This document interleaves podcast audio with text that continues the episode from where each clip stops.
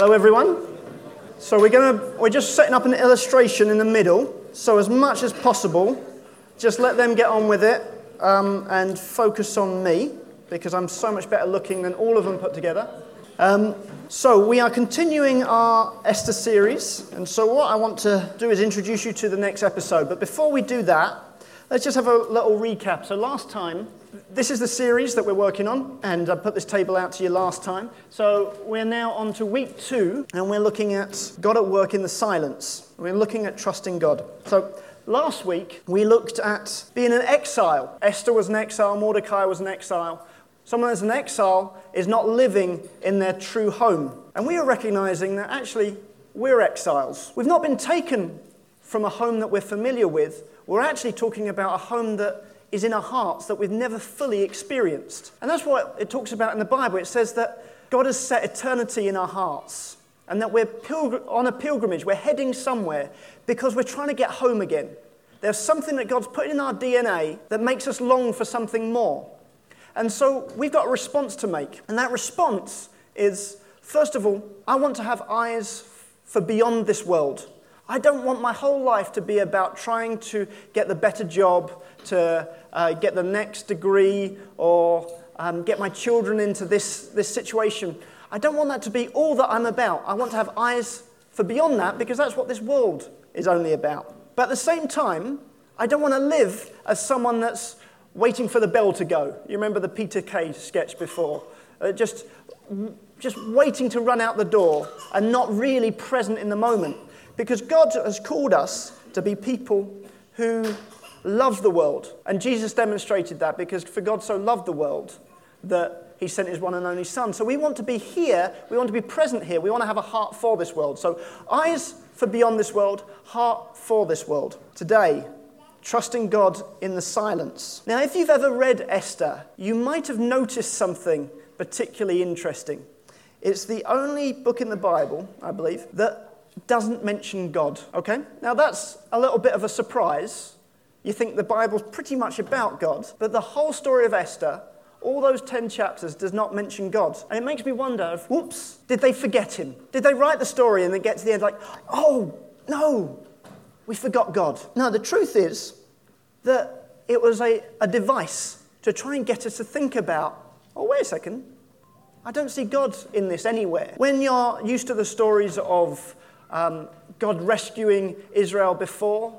He, he sent 10 plagues on Egypt. Very, very clear that God was at work. Sometimes you hear the booming voice of God, you see God doing those miraculous things. In Esther, we don't see that in the same way. In fact, we just see a whole sequence of coincidences. The challenge is can we see God in those coincidences? So let's have a little think back to the story. Right at the beginning of the story, we get this idea that the king gets drunk and he demands that Vashti parades herself in front of all of his drunken friends. Vashti then refuses. That leads to the king banishing her and looking for a replacement. It takes about four years before the replacement is actually in place. We see Esther following Mordecai's advice, and so she keeps her um, Jewish heritage a secret. Then, out of all of the many women that are presented to the king, probably about a thousand from all over the empire. She's the one that is um, selected. Then we see that Mordecai happens uh, to be at the king's gates at the exact time when these plotters are talking about trying to take the king, the king out. So he passes that story on um, to Esther. Esther tells the king, and the plotters are taken out. But right at that time, the king forgets to honor Mordecai for what he's done. It's written in the book, but he doesn't do anything about it at that time. So, Haman has this real complex, insecurity complex, which means that he has to um, promote himself, and anyone that does not think that he's amazing, he's threatened by. And so, Mordecai, a man of integrity, won't honor him um, like everyone else. But his insecurity means that he can't just take out Mordecai, he's got to take out all of Mordecai's people. Then we see Mordecai being in a situation, once he sees this law has been written to destroy all of his people, he convinces Esther to take action. So Esther has to choose to, to put her life on the line, has to make sure that the king is willing, uh, the, the king has to kind of have favor on her to not kill her for turning up uninvited. So he ends up being invited to Esther's feast. That night, the, the king can't sleep. Don't know if it was something that she prepared for him or what, but um, in, the, in his waking hours, he opens up his book and he discovers again, oh, Mordecai saved my life, and I've done nothing about it. Meanwhile, at the same time, Haman can't sleep. It was because Haman had just seen Mordecai again, and it made his blood boil. He couldn't sleep that night either. Both of them, in their early morning, arrive at the same place at the same time. The king asks Mordecai, what can, what, uh, sorry, asks Haman, what can I do to honor Mordecai? Haman assumes he's talking about him, makes this big elaborate parade, and he's told by the king, yes, take Mordecai and parade him through the streets. So now Mordecai has high profile, he has the, fa- the, the approval of the king. So then Esther, at the second feast, pleads for her life from the king. The king's in a tricky position here because Haman's his second in command. But while, while the king's out the room, Haman tries to manhandle Esther to try and get her to, to convince the king not to kill him. And then the king walks in on that, makes it all very simple, and so Mordecai is killed. And Haman's office is given. Haman's killed. Yes. Ah, very good. Very good. And Mordecai is promoted. And all of this is done to accomplish God's will. So, all these things had to happen. Oh, I should have really taken that really cool and said, yeah. I didn't know that was going to work. All these things had to happen in order for this thing to happen. Okay? It's, it's a matter of degrees. Beautiful assistant, line them back up for me. Now, I was wondering what would happen if thing, there was an alternative story. So let my, my actors come, come stand here for me. We see the, the king, he's over here getting drunk. That's how the story currently, currently works. Now, what if things were a little different and the servant came to him? Another beer, Emperor. Another beer? I want to get drunk. I don't want to do something embarrassing like parading my wife in front of men. Okay, all right. So suddenly, the first thing's not aligned. We don't get to, don't get to the end. Okay? Could have been just that different. Okay, thank you. What if, when the, when the servant calls Vashti, Vashti, uh, the king has demanded that you be paraded in front of his whole kingdom to show off your beauty. All right then. Okay, so if that had happened, we're out of step. It doesn't work. What if, when trying to select the beautiful young virgins, the servant did something like this? Okay, could I have uh, bachelorette number one if you'd like to come to the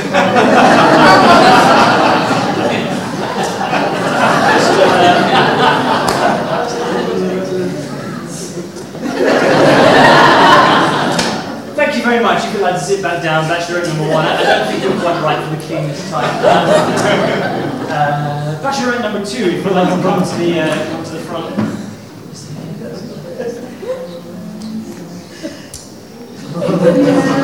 Um, Thank you. If you'd like to sit back down, you're quite right for the king. Uh, ah, bachelorette number three. Come to the front. Come to the front.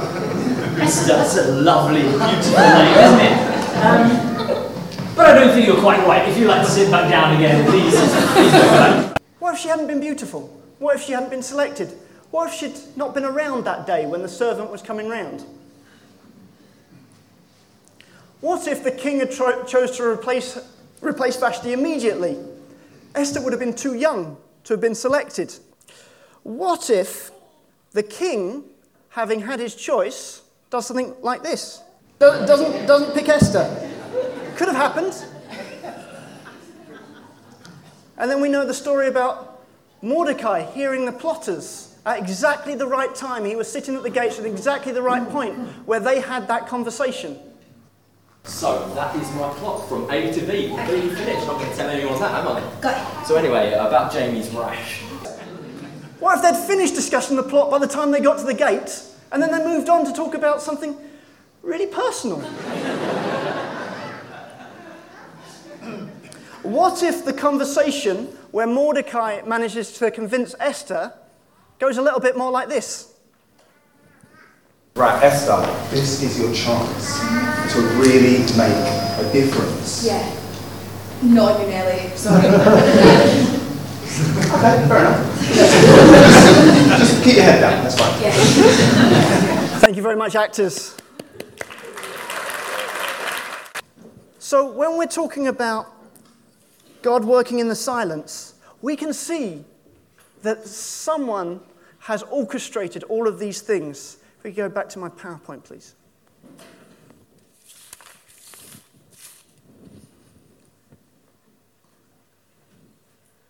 So, God works in the coincidences. And it says in the Bible, according to the plan of Him who works out everything in conformity with the purpose of His will.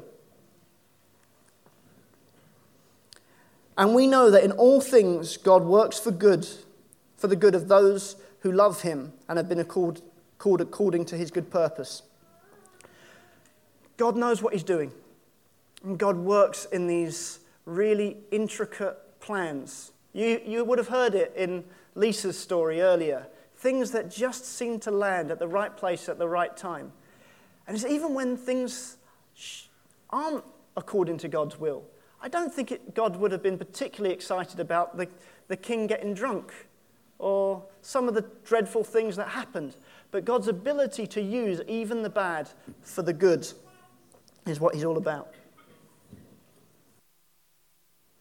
If we believe uh, those scriptures which we've just seen, God will work in all things after counsel of his own will. If we believe that our lives are really in his control, kind of coincidences don't really work. We find it difficult to just say, oh, well, that was just a coincidence.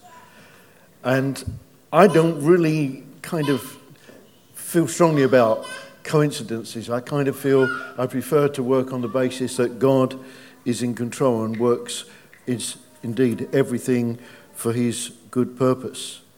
But you must have you must have experienced what you might call coincidences. You turn to somebody and tell them some coincidence that you you experienced.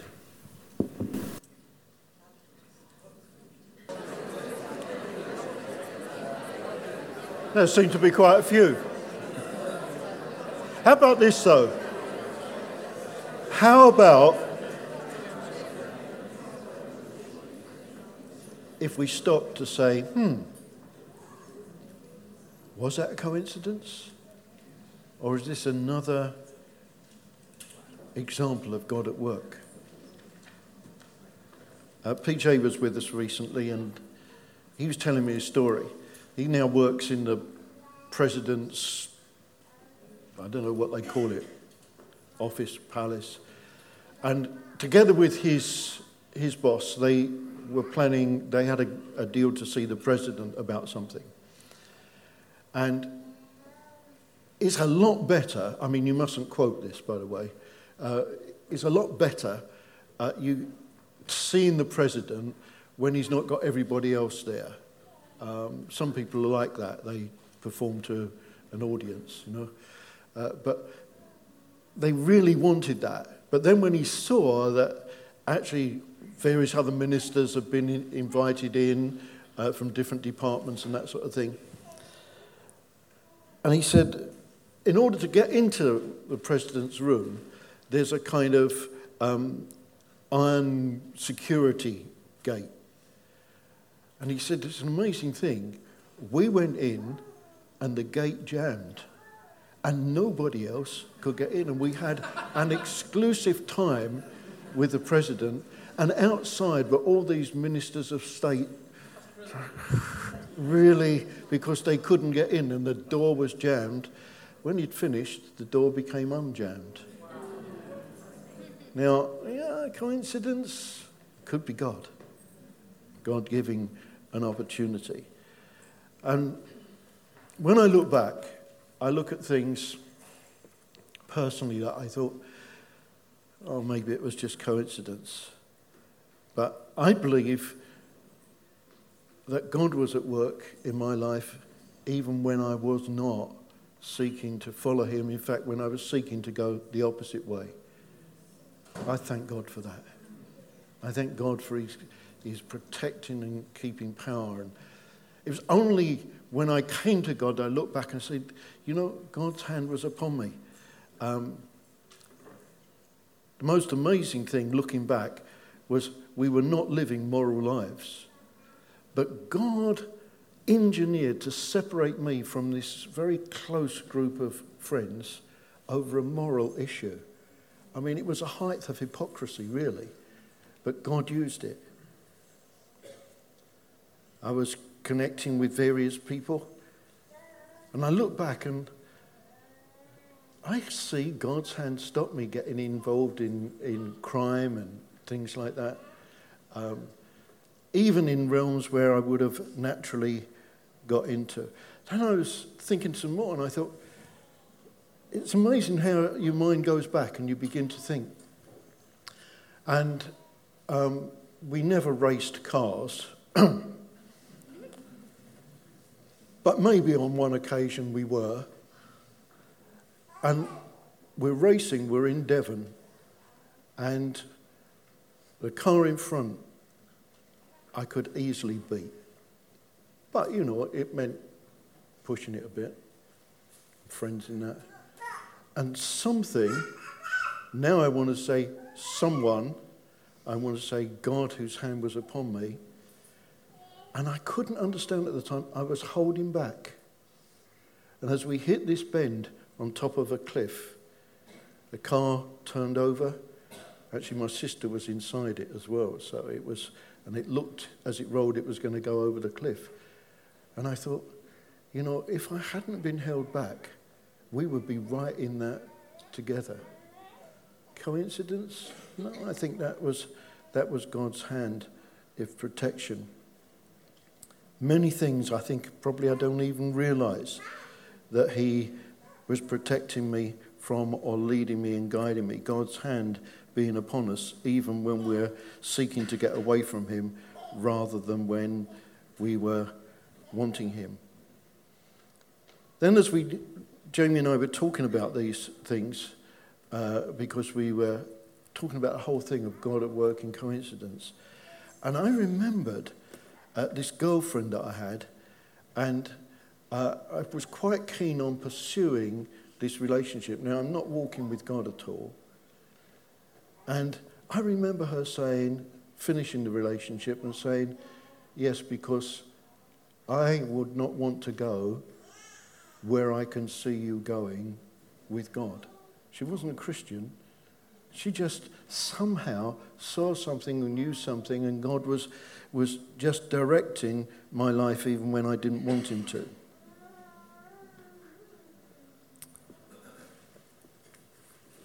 When thinking about this, we were with Ellie and Balthazar and uh, began, I'd never heard their story. And we began to hear something of their story. And we've made a little film which we're going to show you. Um, but I'd like to do a little test. You up for a test? Yeah? So watch the film, and then I'm going to ask you some questions. All right? Um, this, is, this takes place. It doesn't, it doesn't have that whole story. It's a little five-minute thing. Um, but this is Eli and Balthazar coming from Guinea-Bissau, civil war, um, wanting to escape from the bombing and the, the, the awful things that were going on, uh, and in the refugee camp. So, yeah.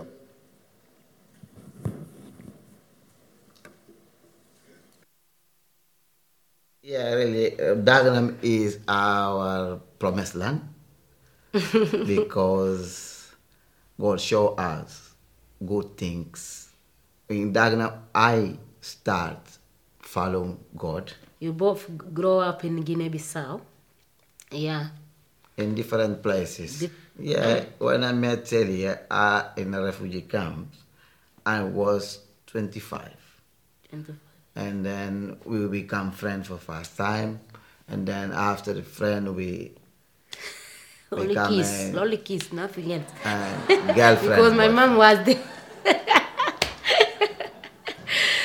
yeah. That I went to Gambia with my sister and my brothers. And uh, three weeks, I left refugee camp. I went to Senegal. I I went to Senegal, For for em- Portuguese embassy. embassy.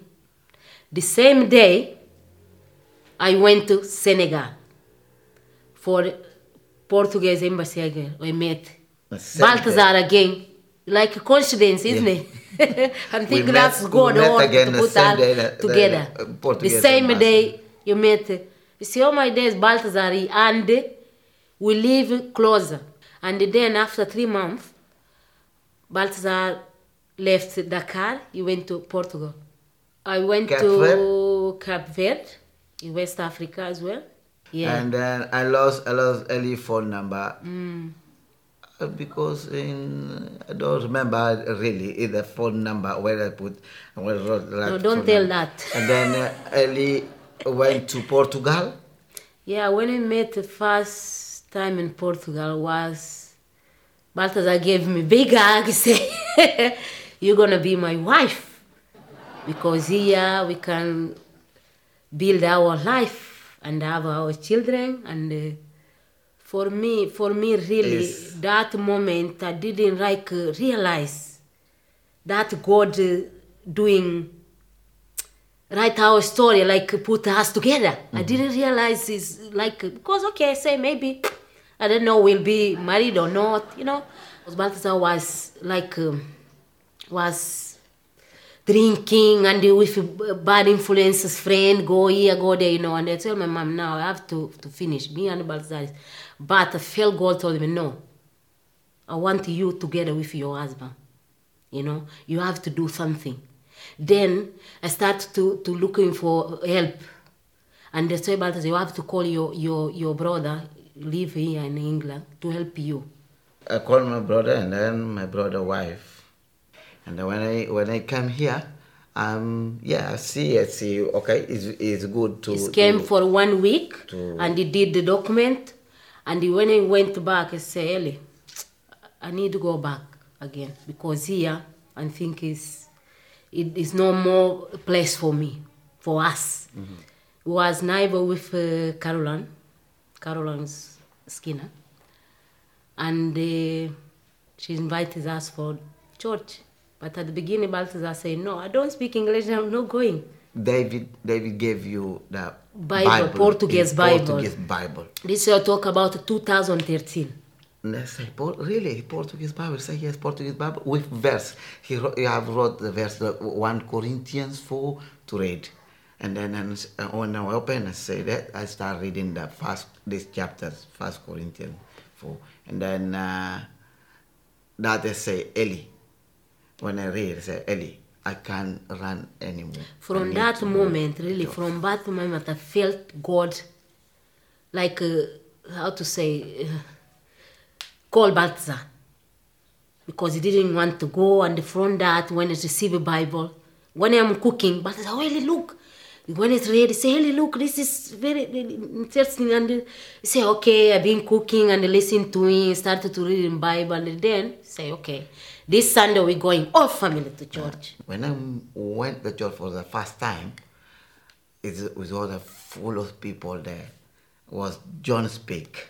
But he didn't John understand Singleton nothing. Speak. I didn't understand nothing. When it's finished, I feel something good He says body in like the uh, church. My body start like, like, uh, uh, the, the I don't know. Sometimes when you have like a cold, your body like uh, yeah. Balthazar felt that yeah, that day. my, yeah. the, the, the, the, the spirit, the Holy Spirit, I think. In the moment, I say, wow. When it came home, is the and good Balthazar say, Eli, oh my days, I will start following God. Dagenham for us, we believe is our promised land. Dagenham. Lifeline for us is family, like family. Even we seeking Him or not, He still look after us. He still our Father. He still right, uh, think good thing for us. He still doing our story, even see, uh, with Him or not. He's He good Father. is perfect Father, yes. in all everything really. doing It's for us. in everything. Yes. Give me five. Yeah. Yeah. The headbutting wasn't actually planned, so. I wonder how many of you have ever talked about Dagenham as the promised land. Uh, just one word of explanation. The reason he couldn't understand a word of what I said was because of the language. okay, so let's see. Um, let's see how well you listened. How many countries did they live in between them? Hands up, hands up for five. Hands up for four. Hands up for six.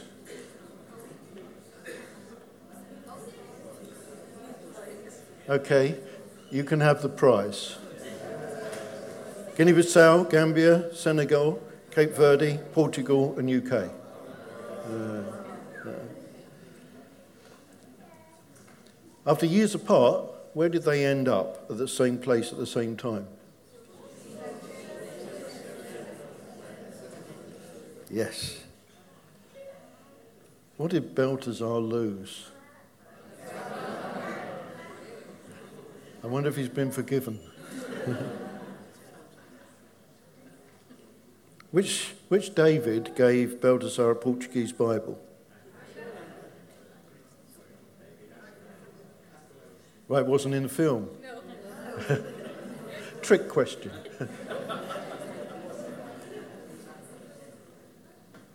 Isn't it amazing how God can cause lives to weave in and out to come to his purpose? I think there's a good place for saying, you know, it could be God. It could be God. And you sometimes think it's just one thing that God gives us to do when Caroline gave a Portuguese Bible. No, that was David did that. When Caroline invited them to the meeting, it was just an invite to a meeting. But it was something she was fitting in to the pattern and purpose of God in just doing one little thing. That was her part in that. And then when David gave a Portuguese Bible, you think just giving a Bible. But it, it was so key, so significant uh, to do that. And what we want to understand is that if we do just that thing, that nudge, that opportunity that God's given us, we might not be the whole plan, but we could be part of God's eternal plan. And, and what a privilege to have that opportunity. Interesting also to note, you don't have to understand the language in order to be influenced by the presence and the love of God. You know? Sometimes we can, we can almost make excuses. Well, no, I don't think that would work because that, that won't be understood. But if we do, the thing that God's given us to do, it's not about our understanding, it's about our obedience. And it can be another thing, like we saw the different elements, like the dominoes falling down, the Holy Spirit at work. And isn't it amazing? Even when we're not seeking God, He's looking for us. And God's writing our story. You see, before we were ever formed, He knew us. And He has prepared good works for us to walk in. See, God's hand is upon us, whether we're understanding it or not, and we look to see how that can be worked out. But it's possible to miss the coincidence. There was a, a guy, let's call him Eric, and uh, he went to uni, and uh, he really was a bit lonely, needed friends, and we prayed for friends for him. And at the end of the first term, he came back and said, "Oh, it didn't work. There was no no friends." Then he goes back, and he suddenly realised he's got In fact, he then says, Hey, you know what? I've got so many friends.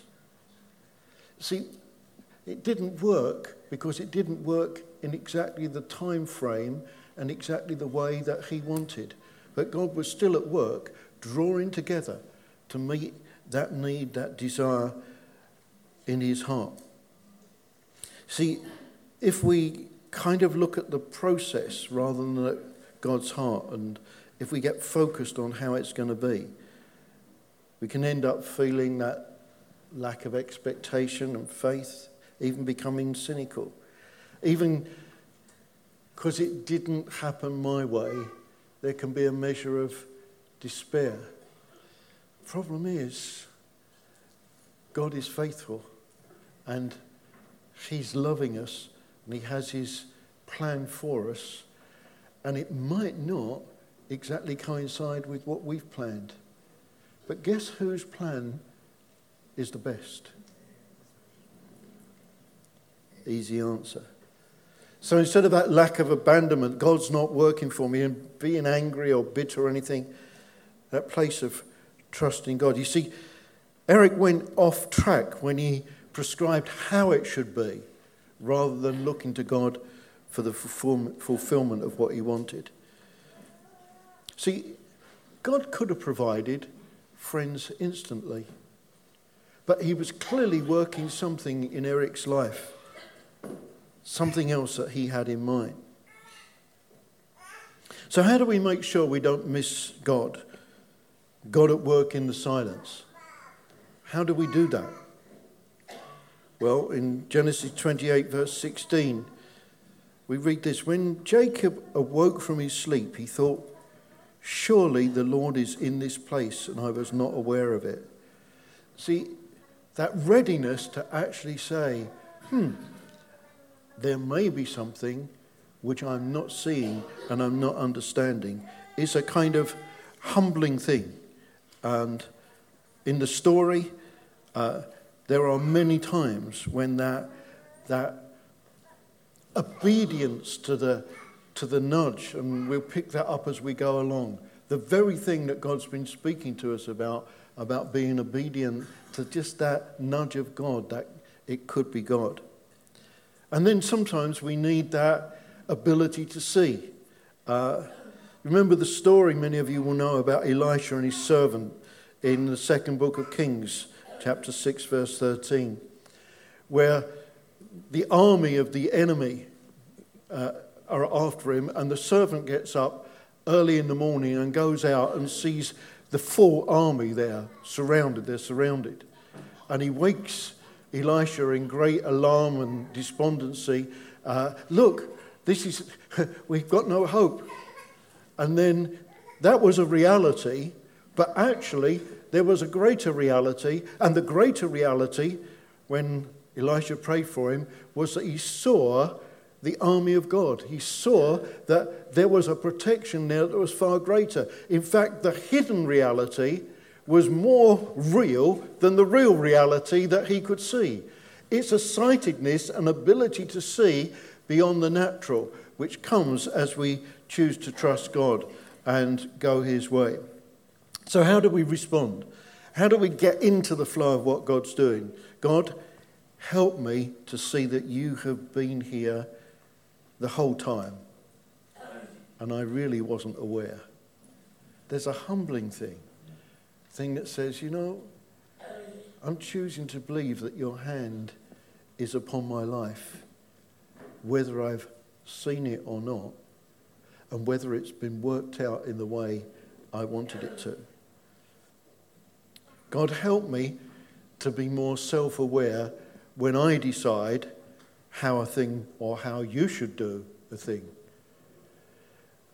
Basically, if we stop to think, it's kind of us switching roles. So I'm telling you, God, how you're to work this out. That's not a safe place for us to be. We're not equipped to do that. Once we come to that, we can respond by saying, I choose to release you from the pathway, the way that I have felt and that I believe you should do it. I choose to say, Lord, you do it your way because I'm going to trust you because you have said that I'm kept in the very hollow of your hand. I'm under the shadow of your wing, that you have ordered the steps of my life. We're trusting then his character, not his ability or his willingness to perform in the way that we think or in the way that he should follow our plan. Renowned Bible teacher uh, Tim Keller was starting a church in New York. And he was asked, Are you certain that God has told you to start a church in New York? No. Well, do you feel at peace about it? No, I'm scared. Well, what if it goes belly up, if it doesn't work? Then I know that God will use it for my benefit. There's a great place. A great place of readiness, a great place of being used by God, a great place of being ready to be molded by Him. Psalm 139 Where can I go from your spirit? Where can I flee from your presence? If I go up to the heavens, you're there. If I make my bed in the depths, you're there. If I rise on the wings of the dawn, if I settle on the far side of the sea, even there your hand will guide me. Your right hand will hold me fast. Wow. What a God who calls us in these times to trust Him and be used of Him and respond to what. So, what can it look like when we release God from our plans, from, from the way that we want it done? Just like in that story of Eric, he said, Well, in the end, I didn't need God to make me friends because I, I found that I had them afterwards. From his view, God had missed calls on his phone. God hadn't heard his prayer, hadn't answered them. From my perspective, I saw God's fingerprints all over that. God had orchestrated something, but he was doing it in a different way to what you're expecting. Sad thing for him, that went into a cynicism. It went into um, focusing what he could do, his power, and it was focused on if it's not in my power, it won't get done. So, what happens when we choose to release God and say, God, I know that you can line these things up and you can knock them down? It leads to peace when things are traumatic. It leads to a sense of joy. Uh, wow, I can still celebrate even when things aren't working out the way that I wanted. And it can lead to a sense of adventure. Okay, right, God, how are you going to get us out of this one? Where are you going to take us next? And it's that sense of faith that you're willing to risk it. If Esther could see that God had got everything mapped out, it would cause her to be much readier to risk her life. So the fact is, God is in control. That He works all things according to His purpose and His will.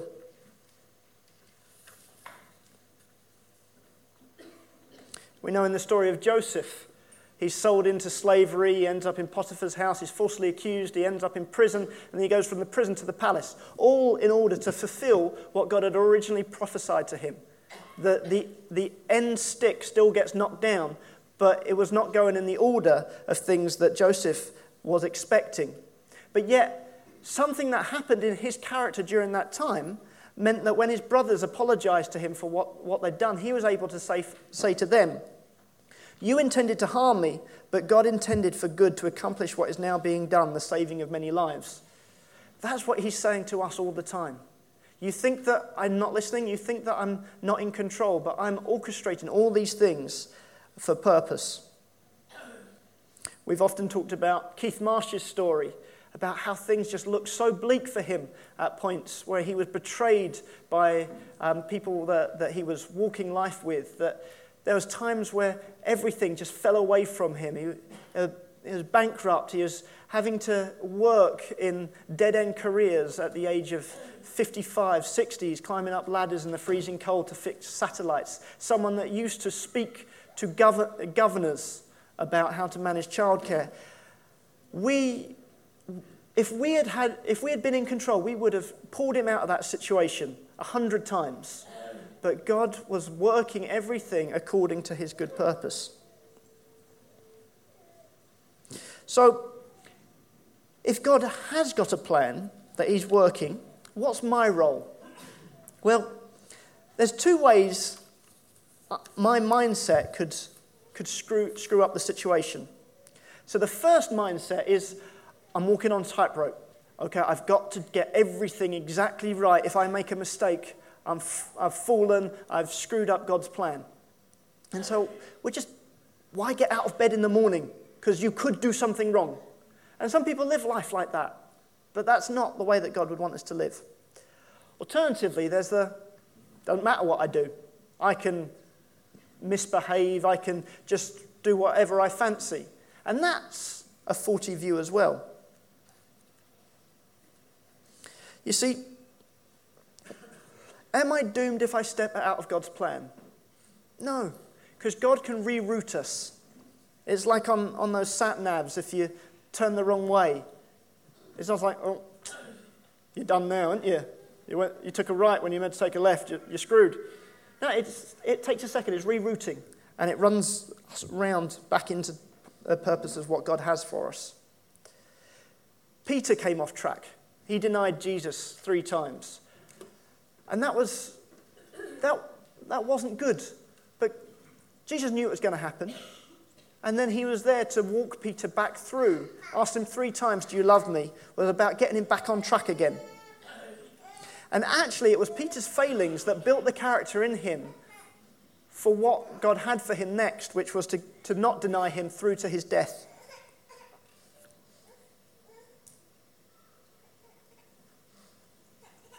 We know that God is working in us to give us the desire to do things that He would want us to do and the power to do them as well.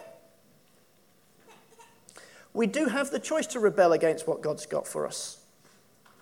But He can build in us a desire to do what He wants. It's not about my ability to walk the tightrope. And in terms of who cares, it doesn't matter. Well, let's, let's walk that theory through. Okay, so there's there's starving people in the world. There's people in need.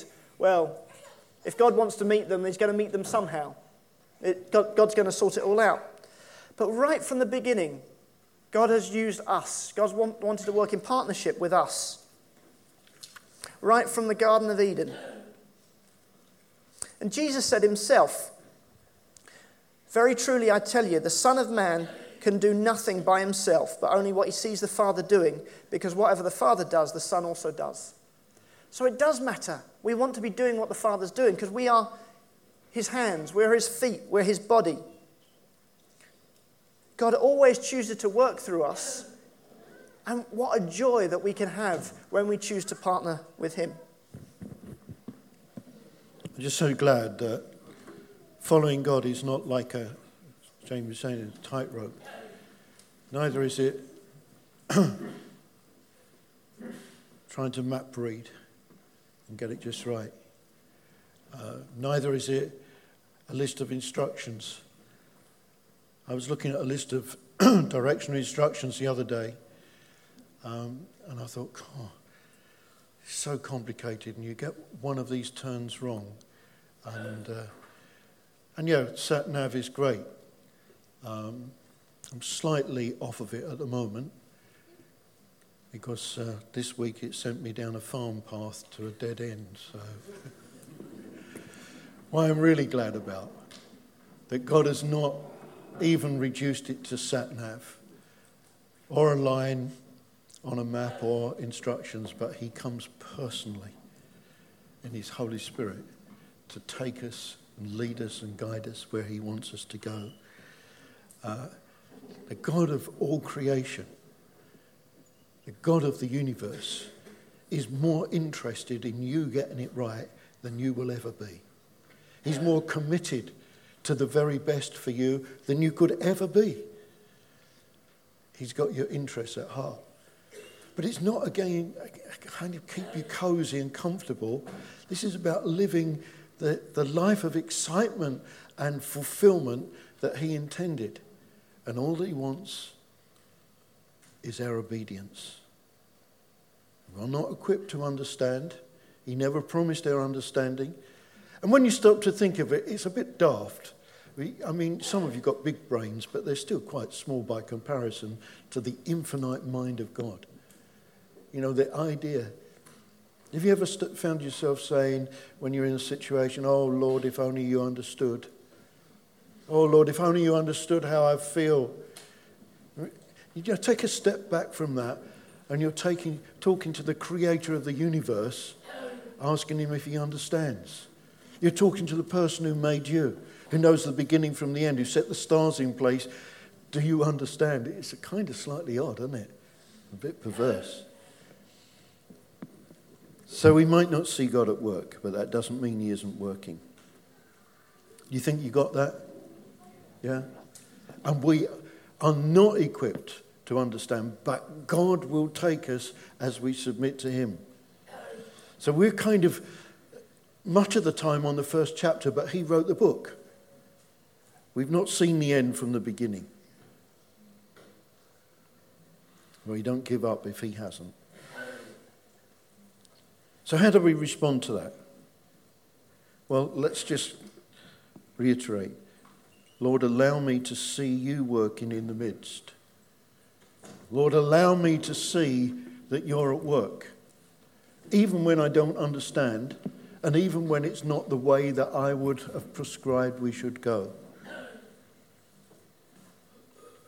Allow me to see it then, Lord, when it doesn't fulfill the certain way that I wanted. Release me, Lord, from prescribing to you how it's going to be. Lord, help me to trust your nature over your performing to my plan. Over the next few weeks, as we continue to look at the story, and it is an amazing story, as we pick up these different things, we'll look more at how we partner with God. Because this is an amazing thing. He didn't make us automatons. And he didn't say just sit there and wait and try and stay out of sin, which is what many of us had as our teaching before we came into a greater knowledge of truth. That somehow God has forgiven our sins, and now all we've got to do is try and stay out of trouble and wait and hope that He comes soon before we all get swallowed up with a new bout of sin. Well, that's not true and it's not biblical that He has a plan for us. And how we partner with Him is something that I believe we're not just going to learn about, we're going to actually learn to engage in and do over this next little time as we pursue.